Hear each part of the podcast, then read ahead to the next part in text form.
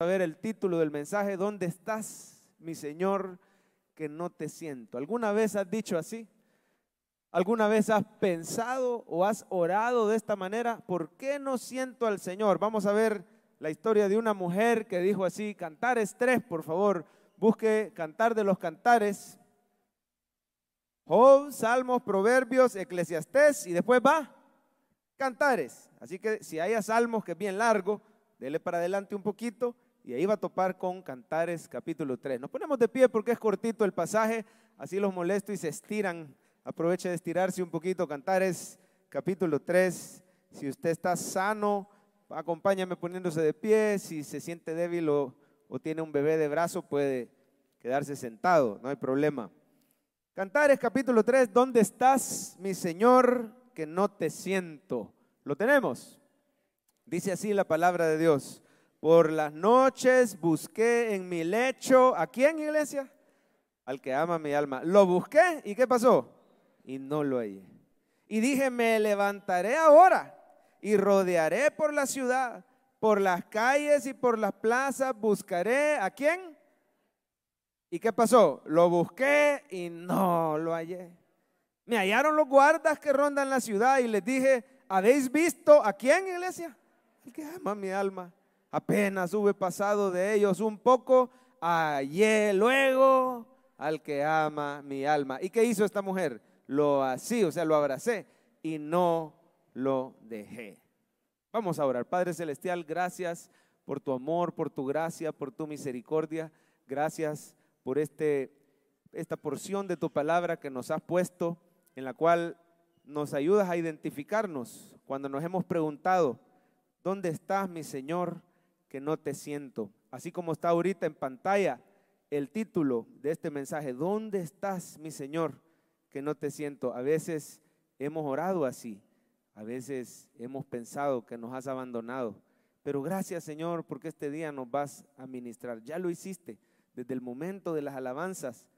Tú has estado con nosotros abrazándonos, así como esta mujer terminó abrazada del que ama su alma.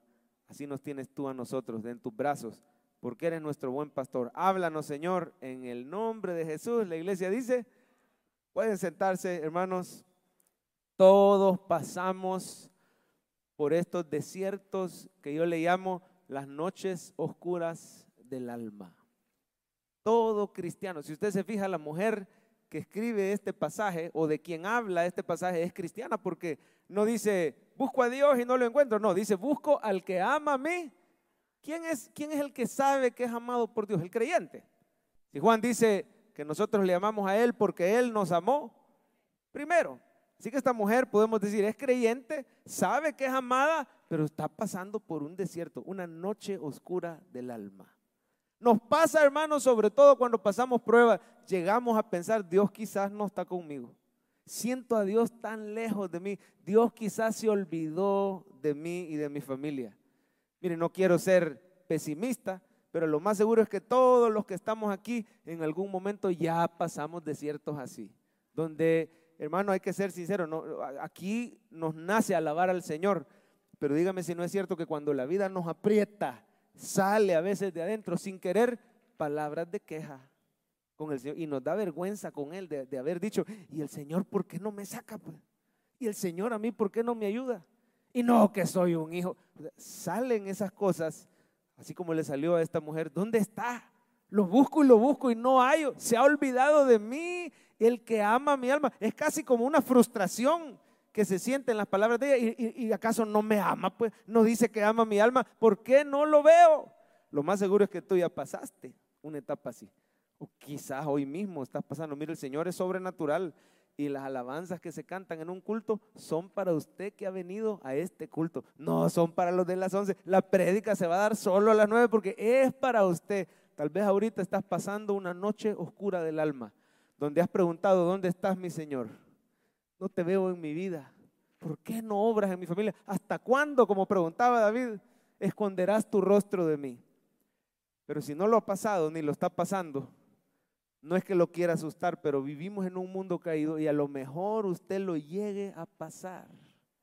En este mensaje vamos a ver entonces qué debemos de hacer cuando no sentimos al Señor, cuando venimos al culto y lo buscamos, pero sentimos que no hay respuesta. Hablaba con una hermana, una hermana el otro día, bien sincera, que decía, pastor, yo busco al Señor y no lo encuentro.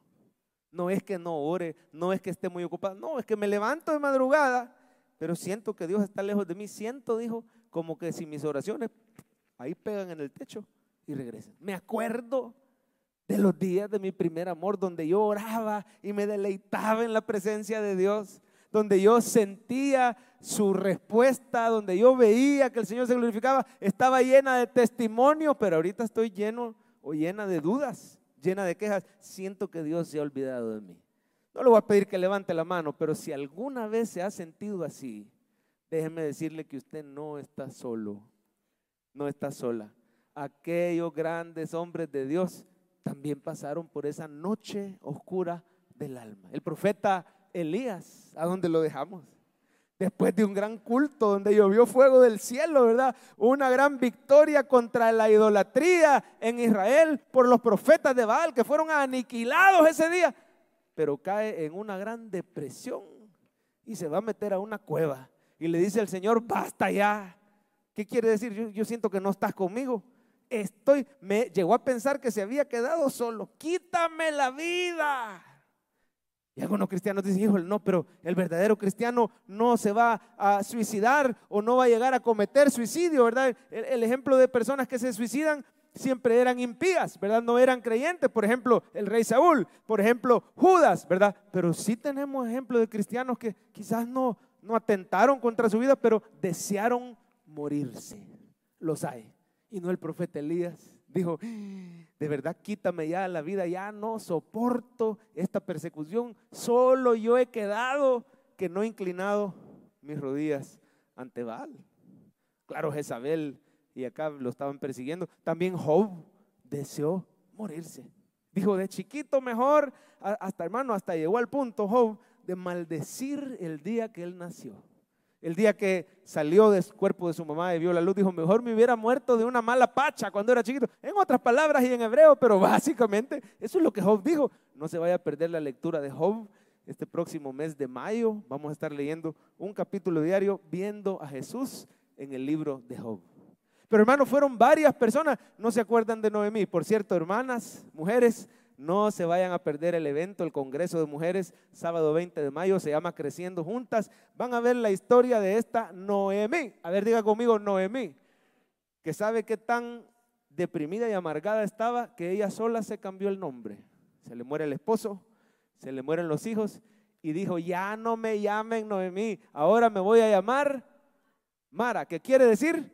Amargura, porque el Todopoderoso la ha agarrado contra mí. Mire, llegar al punto un cristiano que llega a pensar que Dios no solo se ha olvidado, no, que Dios la tiene en contra de uno.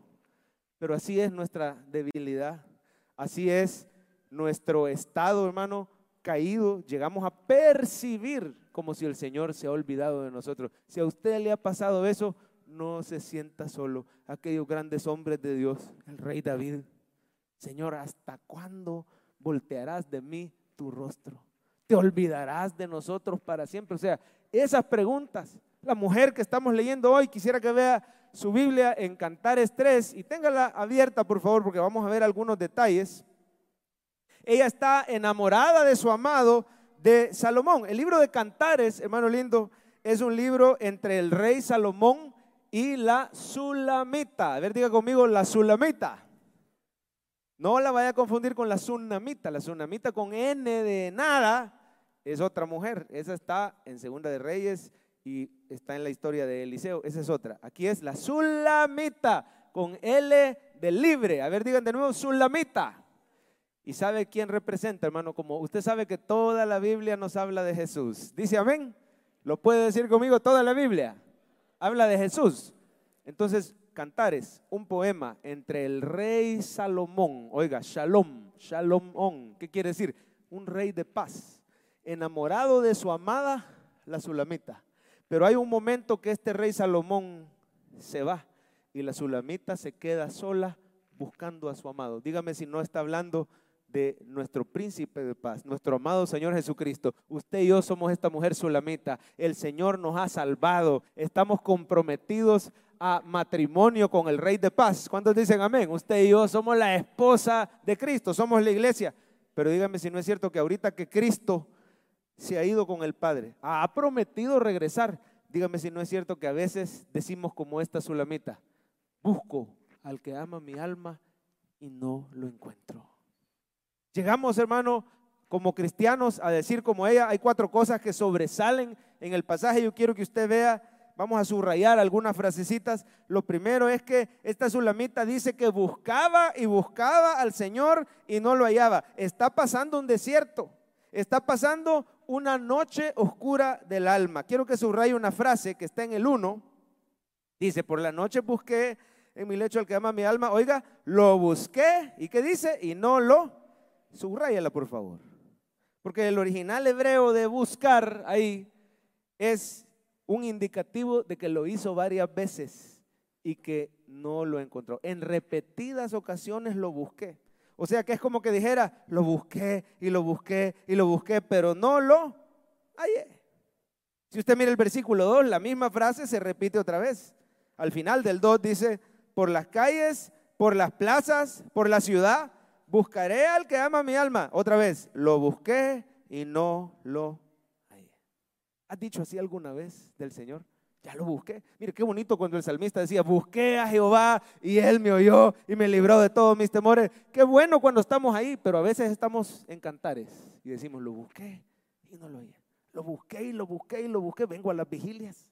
Ya pedí que oraran por mí los hermanos por WhatsApp mi grupo, mi familia espiritual. Ya vine a los cultos, estoy perseverando, pero no veo al Señor. ¿Dónde estás, Señor? Que no te veo. Estaba pasando una noche oscura del alma. Hay etapas en la vida del cristiano que percibimos como si Dios nos hubiera olvidado. Mire el salmista, como lo dijo, yo se lo pongo para que no pierda cantares en el Salmo 42 dice, como el siervo verama por las corrientes de las aguas. Eh, imagínese usted un venadito muriendo de sed en el desierto, así como el siervo clama, ¿verdad? Que necesita esos ríos. Así clama por ti, oh Dios, el alma mía. Mi alma tiene sed del Dios vivo. El salmista se sentía lejos de Dios. Y pregunta, ¿cuándo vendré y me presentaré delante de Dios? O sea, siento que Dios está lejos de mí. Siento que Dios se ha olvidado.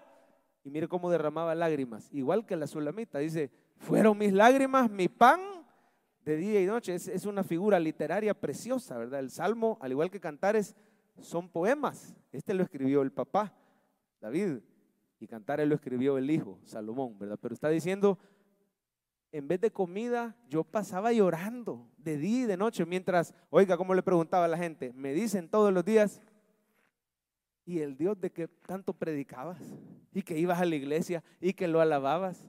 Y Dios, ¿por qué no te ha ayudado? Sentimos que eso dicen los vecinos, los compañeros de trabajo, porque sinceramente sentimos, ¿y Dios por qué? Dios, ¿por qué a mí no me ayuda? Es que mi hermano, nuestra fe es débil. Dice la Biblia que es como un granito de mostaza. Amén. Eh, estamos aquí no porque nosotros seamos personas fuertes, estamos aquí por la gracia y la misericordia del Señor, que no nos deja, dice, tu diestra me ha sostenido. Pero a nosotros la fe, dígame si no es cierto que a veces nos dura poco. Viene la prueba y dice, no, no, es que yo no me voy a dejar de caer, pero si dura un poquito más la prueba, todos me están diciendo que dónde está mi Dios. Un par de versículos más adelante, si usted mira el 9, mire cómo dice David, dice, diré a Dios, roca mía, ¿por qué te has? Yo siento en mi corazón que hay gente que le ha preguntado eso al Señor. Este día Dios te dice, yo te escuché y este mensaje es para ti. Yo te voy a responder, yo estoy contigo, no desmayes, yo nunca me olvidaré de ti. Gloria a Dios, dele un aplauso al Señor.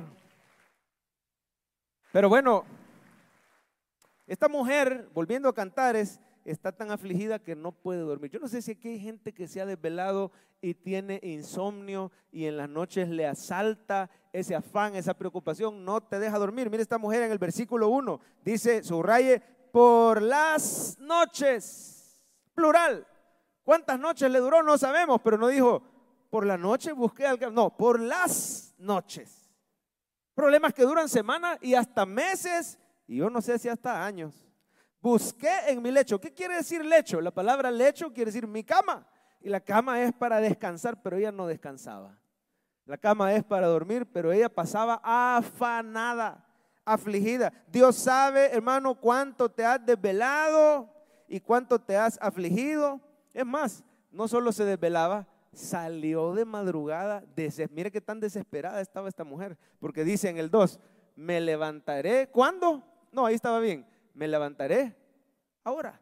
¿Y qué horas eran? Arriba te dice, por las noches, desvelada, de madrugada. De hecho, después vemos que se fue a encontrar con los vigilantes, con el sereno. Una mujer que pasaba, yo no sé si alguna vez ha pasado la noche entera sin poder dormir. El Señor te dice, ahí he estado yo contigo, no has estado solo, mi diestra te ha sostenido, yo no te voy a abandonar. Así le pasó a la Sulamita, la noche entera sin dormir, desesperada, incluso queriendo hasta salir de la casa porque no hallaba al Señor a esa noche. Quiero decirte, hermano, de parte de Dios, esto me lo dijo bien claro el Espíritu Santo para alguien aquí. A la luz de la palabra te digo, el Señor está contigo, no temas porque tu respuesta está a la vuelta de la esquina. El Señor te va a sorprender con su respuesta.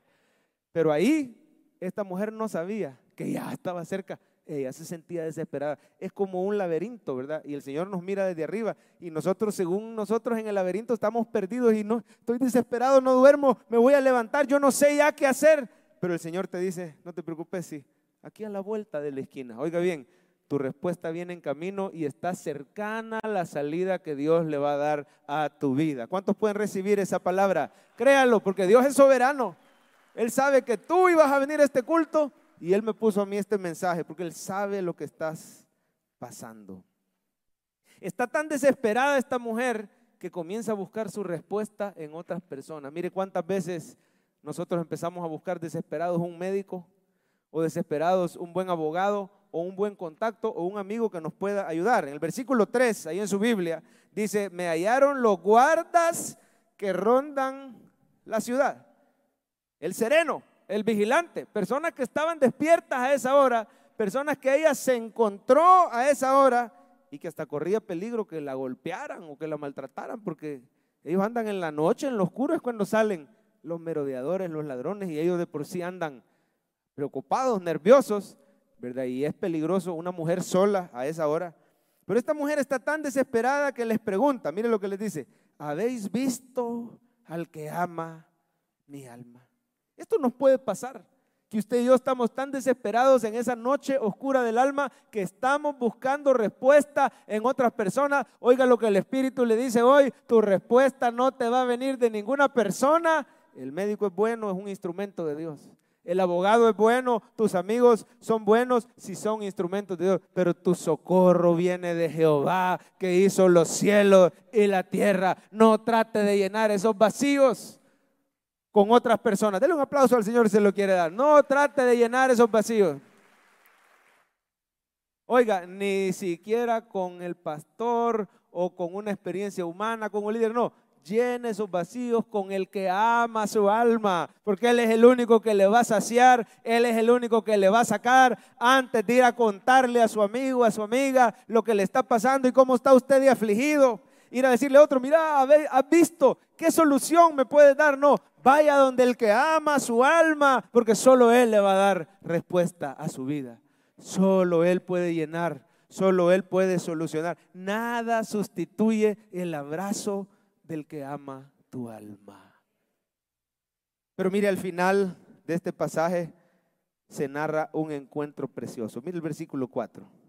Apenas hube pasado de ellos un poco, hallé luego al que ama mi alma. Y que dice, lo así y no lo dejé. Oiga hermano, en el nombre del Señor le digo, Dios no está lejos de ti.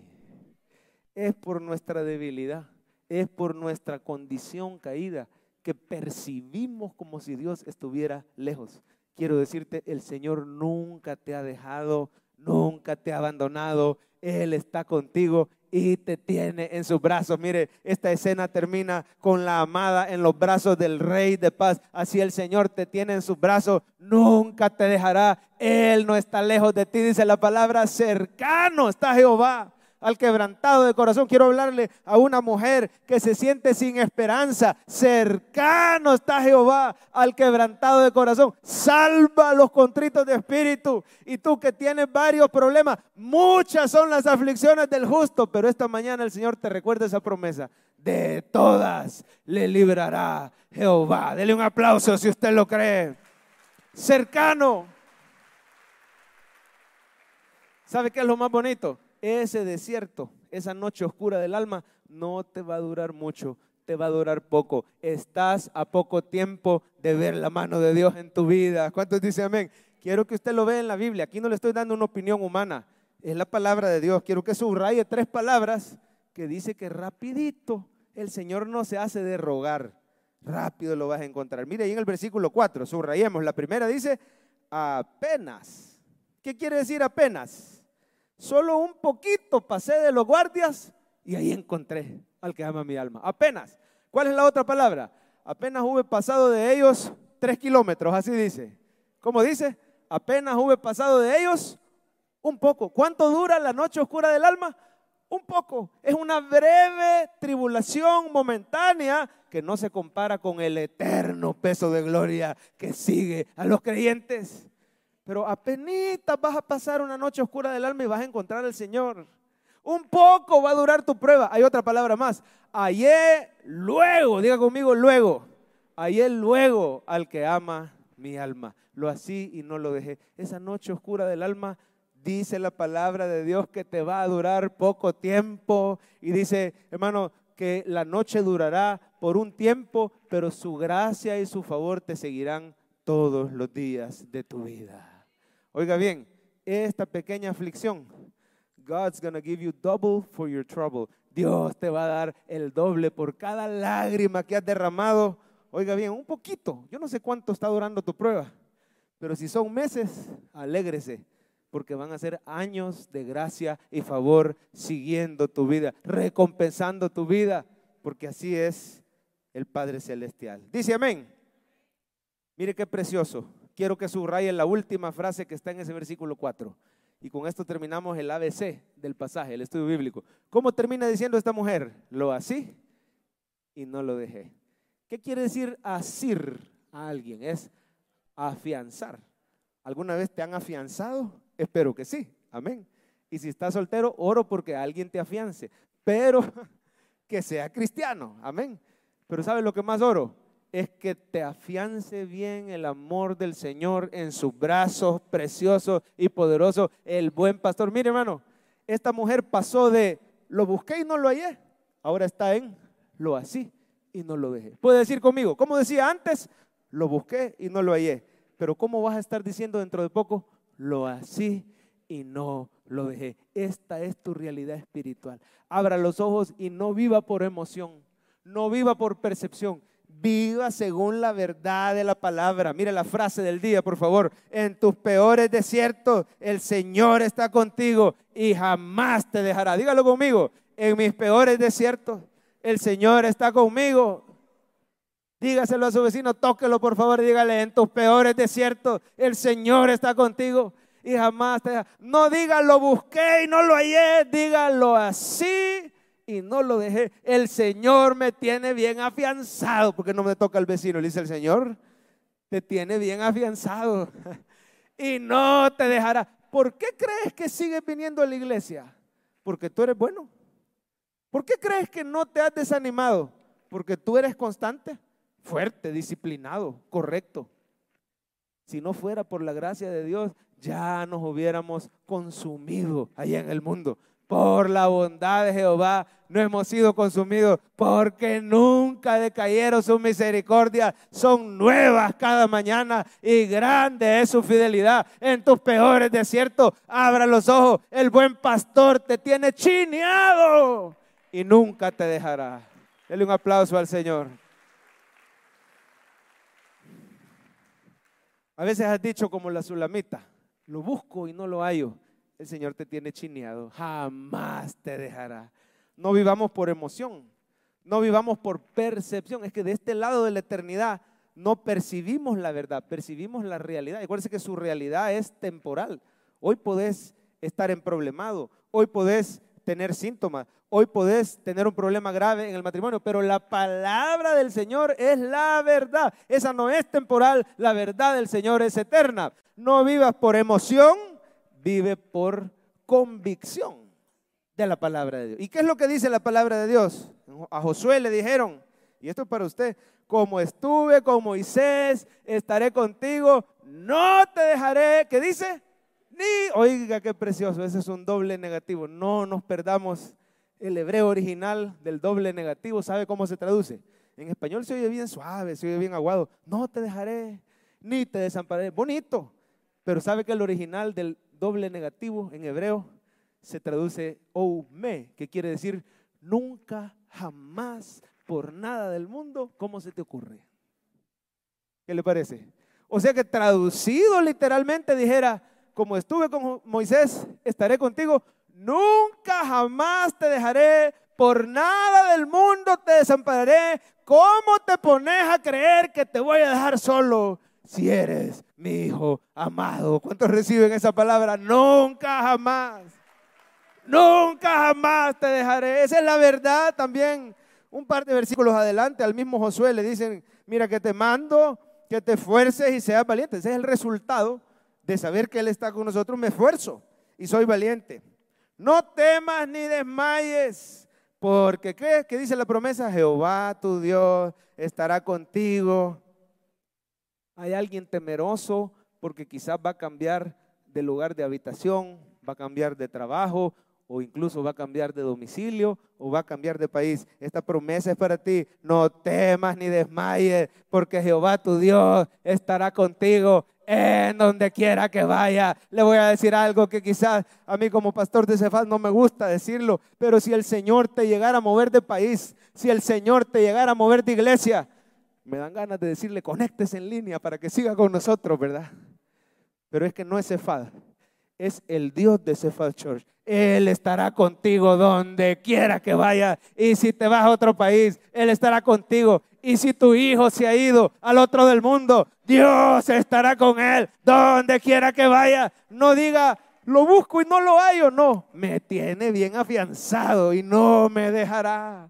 Esta es la verdad de la palabra que a Isaías, Isaías dice, no temas porque yo estoy contigo. No desmayes porque yo soy tu Dios que te esfuerzo. Siempre te ayudaré. Y como dice al final, con la diestra. ¿Sabe cómo se traduce sustentar? Sustentar es chinear. No vaya a creer que se refiere a sustentar, digamos así como yo sustento mi cuerpo con comida. Eso está bien. Me sustenta el alimento. No, aquí es agarrar a alguien, una ovejita, y el buen pastor la levanta y la sustenta en sus brazos. Mire lo que está diciendo el Señor siempre te chinearé con la diestra de mi justicia. ¿A dónde está Jesús? Esta iglesia tiene que volverse experta en ver a Cristo en todos los pasajes. Jesús es la diestra de mi justicia. Amén. Es la mano derecha del Padre. El Señor desnudó su brazo cuando mandó a Cristo a que viniera este mundo y trajo su perfecta justicia. Oiga, aquí lo que te está diciendo es que el buen pastor Jesucristo siempre te va a llevar chineado en medio de tus peores momentos. No temas porque el Señor ha prometido estar contigo. Si te has preguntado como la sulamita, ¿por qué lo busco y no lo encuentro? Ahí está tu respuesta. El Señor Jesús te lleva en sus brazos. Vivamos por la verdad de la palabra y no por emoción. Vamos a ver uno más. Salmo 23 dice, aunque ande en valle de sombra de muerte, no temeré mal alguno. ¿Qué dice? Esta es la verdad. En, nuestras emociones podemos decir, ¿a dónde estás, Señor? Que no te siento. Pero el mismo salmista que decía, Señor, ¿dónde estás, roca mía? Aquí está diciendo, por más que tenga amenaza de muerte, no voy a temer, porque tú estás conmigo. Quiero hablarle a alguien que tiene un diagnóstico difícil y hasta te han desahuciado. No tema porque el Señor está con usted y Dios tiene la última palabra. Yo no le estoy prometiendo, ya estuvo, gloria a Dios. Espéreme, solo le digo y ahorita le aplaudo. Yo no le estoy prometiendo, ya estuvo, ya te sanaste. Dios sabe por qué ha permitido esa prueba en su vida. Yo estoy convencido que tiene poder para sanarte en el nombre de Jesús. Pero allá más adelante, cuando llegue el momento de partir, ni la muerte ni la vida, nada nos podrá separar del inmenso amor de Dios que es en Cristo Jesús. Ni siquiera la muerte nos puede apartar de Él. Dice amén. Él estará con nosotros. Veámoslo en boca de Jesús. Él dice, he aquí, yo estoy con vosotros. ¿Cuántos días? ¿Hasta cuándo? Hasta el fin del mundo. Mire, las dos son necesarias, ¿verdad? Yo voy a estar con ustedes hasta el fin del mundo, pero hay días sí y días no. No, yo estoy con ustedes todos los días, pero hasta que te portes bien. No, todos los días hasta el fin del mundo. En las buenas, en las malas, en tus altos, en tus bajos. Hay una constante en tu vida. El amor de Dios jamás se apartará de sus hijos.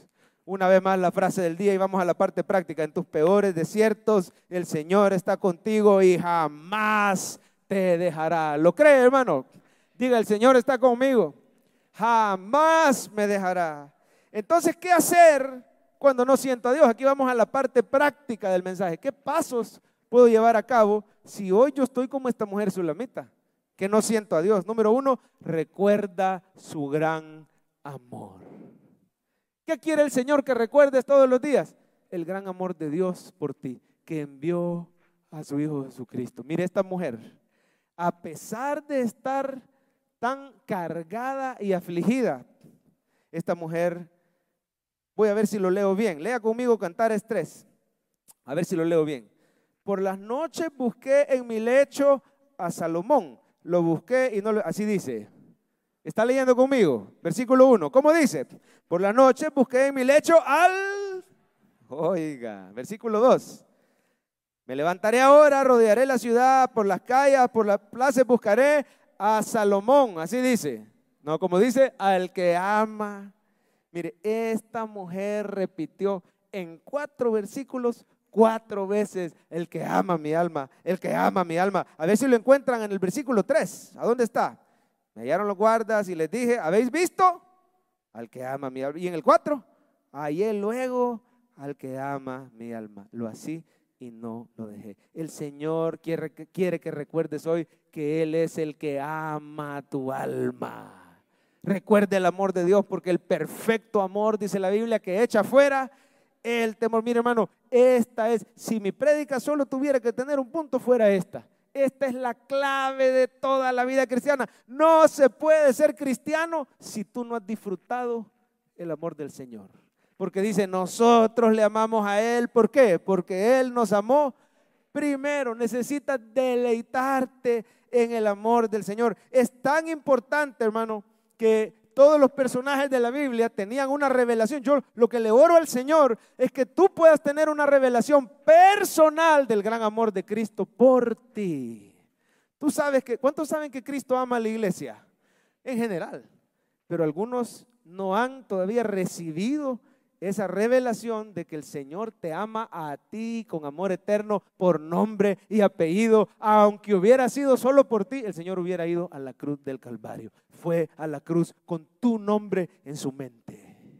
No se bajó de ahí porque dijo, yo amo a fulano de tal. Póngale su nombre. Si usted personaliza el amor de Cristo, su vida va a cambiar usted en medio del desierto se va a sostener fuerte. Mire, Daniel, el profeta Daniel, cautivo en Babilonia, exiliado, había perdido todo, su familia, solo estaban aquellos tres amigos con él, pero mire, rodeado de, de sátrapas y de gente traicionera, gente idólatra en Babilonia que lo quería matar y lo querían tirar a él al foso de los leones, pero ahí Daniel dobló rodillas y el Señor mandó un ángel. ¿Y qué cree que fue lo primero que le dijo el ángel? Daniel, no temas, tú eres muy amado por Dios. Cuando usted recuerda que usted es muy amado, así como el rey David que enfrentó gigantes con una piedra, que enfrentó la persecución del mismo rey Saúl que lo quería matar, que enfrentó la traición de su hijo Absalón, que enfrentó lo horrible de fallarle a Dios, lo grave de su pecado, pero cada vez que oía su nombre, él se acordaba que él era muy amado por Dios, porque el nombre de David quiere decir amado. ¿Cuántos sabían eso? Y si no lo sabía, ya lo sabe. usted es muy amado por Dios. Como Juan, el apóstol Juan, que él decía, yo soy el discípulo amado y recostaba su oído en el pecho del Señor. Mire, en medio de la prueba, en medio de tus tristezas, el Señor te quiere con tu oído puesto en el corazón de Jesús, latiendo y recordándole todos los días, tú eres el discípulo amado del Señor. Lo puede decir conmigo, yo soy el discípulo amado del Señor. Cuando tú tienes claro que eres amado, Pablo decía, la vida que ahora vivo en la carne, la vivo en la fe del Hijo de Dios, el cual me amó y se entregó por mí. Él decía, ni la muerte, ni la vida, ni ángeles, ni demonios, ninguna cosa creada me podrá separar del amor de Dios que es en Cristo Jesús. Tan importante es el amor para que tú de verdad soportes la noche oscura del alma, que el Señor Jesús, allá las siete iglesias en Apocalipsis, cuando llega a Efesios, a Éfeso, le dice, mira, sos excelente, no, Sana doctrina, excelente. No tolerás a los falsos apóstoles. No, todo eso está bien. Pero tengo contra ti una cosa. Has dejado tu primer amor. Arrepiéntete de donde has caído. Mire, cuando uno se deja de deleitar en el amor, hay un artículo tremendo que dice autopsia de una iglesia muerta. ¿Por qué mueren las congregaciones? Porque se dejaron de deleitar en el amor del Señor. Puede haber sana doctrina, Puede haber enseñanza bíblica, pero si no tenemos amor, el mismo apóstol Pablo dice, si yo tengo lenguas y tengo el montón de dones y yo tengo una gran devosidad, pero no tengo amor, nada soy. Tan tremendo. Vamos a hacer orden, por favor, en el culto. A guardar silencio, papito. Haceme el favor porque este es un lugar sagrado donde está la presencia de Dios. ¿Cuántos dicen amén? Gloria al Señor. Y, y tan, tan tremendo es, tan importante es el amor, hermano que cuando Juan dice, si alguno ama al mundo, oiga esto, el amor del Padre no está en él. Si tú no te deleitas en el amor del Padre, fácilmente te puedes desviar a las cosas de este mundo. Si tú no te deleitas en el amor del Señor, te puedes desanimar en medio de la prueba. Quiero que usted sepa que el Señor Jesús pasó la prueba más grande que cualquiera de nosotros no hubiera podido pasar. La prueba más grande que usted se imagina. Cualquier desierto que nosotros estemos pasando es chiquito en comparación con la prueba que pasó nuestro Señor Jesús. Fue al desierto y en el desierto fue tentado durante 40 días. Y mira el enemigo que astuto es, que llega a tu vida cuando más débil te encuentras en la carne, porque el Señor Jesús había hecho ayuno no comió ni bebió nada durante 40 días y 40 noches. Algunos preguntan, ¿y por qué era necesario que Jesús hiciera eso? Bueno, acuérdese que donde Adán falló y donde Israel falló, Cristo tenía que tener victoria. Amén. Para darnos salvación a todos nosotros. Adán falló en el jardín y Cristo tuvo victoria. ¿Se acuerdan ahí en Getsemaní? Cuando dijo, si es posible, pasa de mí esta copa, pero no se haga mi voluntad, hágase tu voluntad. Ahí en el jardín de Getsemaní, Cristo tuvo victoria donde no tuvo victoria Adán. Amén. Donde usted y yo fallamos, Cristo es fiel. Dice amén. Él es nuestra salvación. Pero no solo eso, amado hermano, sino que también en el desierto. Israel falló. 40 años en el desierto, fueron tentados por el enemigo y en cada vez fallaron. Pero en esos 40 días en el desierto, Cristo tuvo victoria. Yo quiero decirle algo en el nombre del Señor. ¿Sabe cuál fue la clave de la victoria de Cristo? Algunos dicen, bueno, es que Él conocía la palabra de memoria, ¿verdad? Y Él dijo, escrito está y residió. Claro, pero ¿de dónde viene esa victoria de que Cristo resistiera la tentación humanamente en su momento más débil? Él había oído unas palabras antes. Él había escuchado las palabras, este es mi hijo. ¿Alguien sabe? este es mi Hijo amado en el cual yo tengo complacencia. Y Satanás quiere que olvides que tú eres un hijo amado del Señor. Porque sabe lo que le dijo en la primera tentación. Si es cierto que sos hijo de Dios, no dijo amado. Si es cierto que sos hijo de Dios, decirle a estas piedras que se conviertan en pan. Pero el Señor sabía que no solo era hijo, Usted tiene que tener claro, hermano, que no solo sos un hijo de Dios, sos un hijo amado del Señor, en el cual Él tiene complacencia. Y no estoy diciendo esto a la ligera, hermano. El Señor sabe que no somos perfectos, ¿Cuántos reconocen que no somos perfectos? El Señor sabe que muchos están aquí sentados y saben que hay áreas de su vida que no están alineadas con la voluntad de Dios. Pero sabe lo que te va a transformar. No te va a transformar una ley, no te va a transformar un regaño, te va a transformar el amor de Cristo. Cuando tú sabes, dice, el amor de Cristo nos constriñe, dice el apóstol. Cuando tú sabes que eres muy amado, ese amor te permite resistir la tentación. Número uno, recuerde el amor del Señor. Número dos, no te canses de buscar al Señor. Yo quiero que subraye la palabra que esta mujer dijo, cuántas veces ella buscó al Señor. Dice el versículo uno, por las noches busqué en mi lecho al que ama mi alma. Después dice, lo busqué y no lo hallé, ya dos. Versículo dos, y dije, me levantaré obviamente a buscarlo, ¿verdad? Ahí van tres. Me levantaré, rodearé. Mire todo lo que iba a hacer esta mujer buscando al Señor. Ya van cuatro.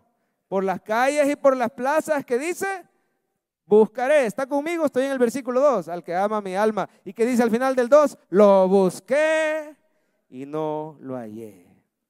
Ya van seis, si no me equivoco. Me hallaron los guardas de la ciudad. Les dije, esa palabra es, les pregunté. O sea, esta mujer se levantó buscó, buscó, caminó, rodeó, preguntó, siguió buscando al Señor hasta que al final, mire, el último verbo que se halla en el versículo 4, apenas hube pasado de ellos un poco, hallé al que ama mi alma. ¿Qué aprendemos de esto, hermano? Busque y busque y siga buscando al Señor porque vas a encontrar su respuesta en tu vida. Siga buscando. En otras palabras, ¿qué hago cuando no siento al Señor? Siga viniendo al culto. Siga levantándose temprano a orar. Pastor, pero ¿qué más hago? Ya intenté todo y nada funciona. ¿Qué más puedo hacer? Nada más. Siga haciendo lo que está haciendo. Siga buscando al Señor. Tóqueme al vecino y dígale, siga. Siga buscando. Siga pidiendo. Siga clamando. Jesús dice, pedid y se os buscad y Claro, pero en el original es presente continuo.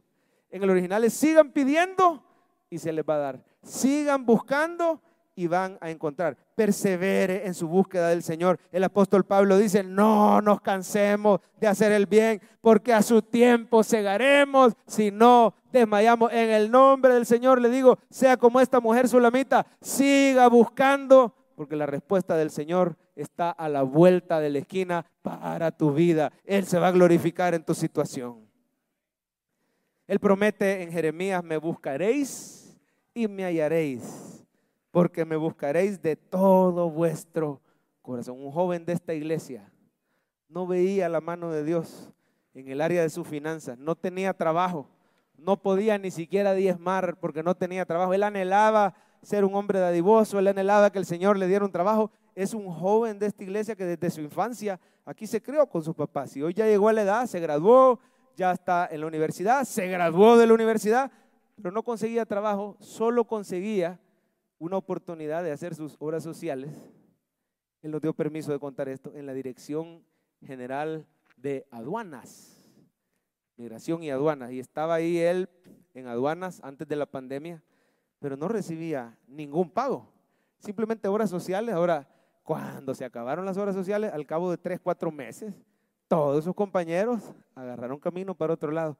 Pero el Señor le puso esto, le dio un buen consejo, le, digo, le dijo, quédate aquí, porque aquí yo te voy a bendecir. Seguí buscando, seguí pidiendo, seguí clamando. Le dieron ese excelente consejo. Siga, persevere, busque y va a encontrar. Todo el que busca, dice la promesa, encuentra. Señor, yo te pido que me des un trabajo en la Dirección General de Aduanas. Bueno, una hermana de esta iglesia muy querida, que lo cuidó desde que él estaba en escuela dominical. Hoy que ya está grandote, así el muchacho, esta hermana le sigue dando consejos. dice que le dijo, mira, fulano, la gente dice que no diezma porque no tiene, pero te voy a dar un consejo. Oiga esta sabiduría de Dios. Para alguien es este consejo. Cuando uno no da porque tiene poquito, tampoco va a dar cuando tenga mucho. Hay que dar aunque tengas poquito y escribirle tu petición al Señor. Seguirle pidiendo lo que tú le estás pidiendo. Dice que una tarde estaba el muchacho aquí antes de un culto y tenía 2.50. Oiga, 2 dólares 50. No es aquella gran ofrenda. Esos 2 dólares 50 le iban a servir para irse a tomar un café allá en la gasolinera y un pancito, ¿verdad? Pero dice que el Señor le puso, el que no da cuando tiene poquito, tampoco va a dar cuando el Señor le dé un buen trabajo. ¿Cuántos creen que el Señor reparte buenos trabajos? Amén. Hay que ser fiel en lo poco. Y este hermano dice que agarró los 2.50 y dijo, bueno, ni modo, me voy a quedar con ganas de café hoy. Lo puso en un sobre. Señor, dame un trabajo en la Dirección General de Aduana. Cerró el sobre. Esa semana, el vigilante que era tan amigo de él, ahí en su lugar de trabajo donde no le pagaban nada, antes de la pandemia, este vigilante dice que ese día, que el Señor tenga misericordia, ¿verdad? Y que él haga un milagro.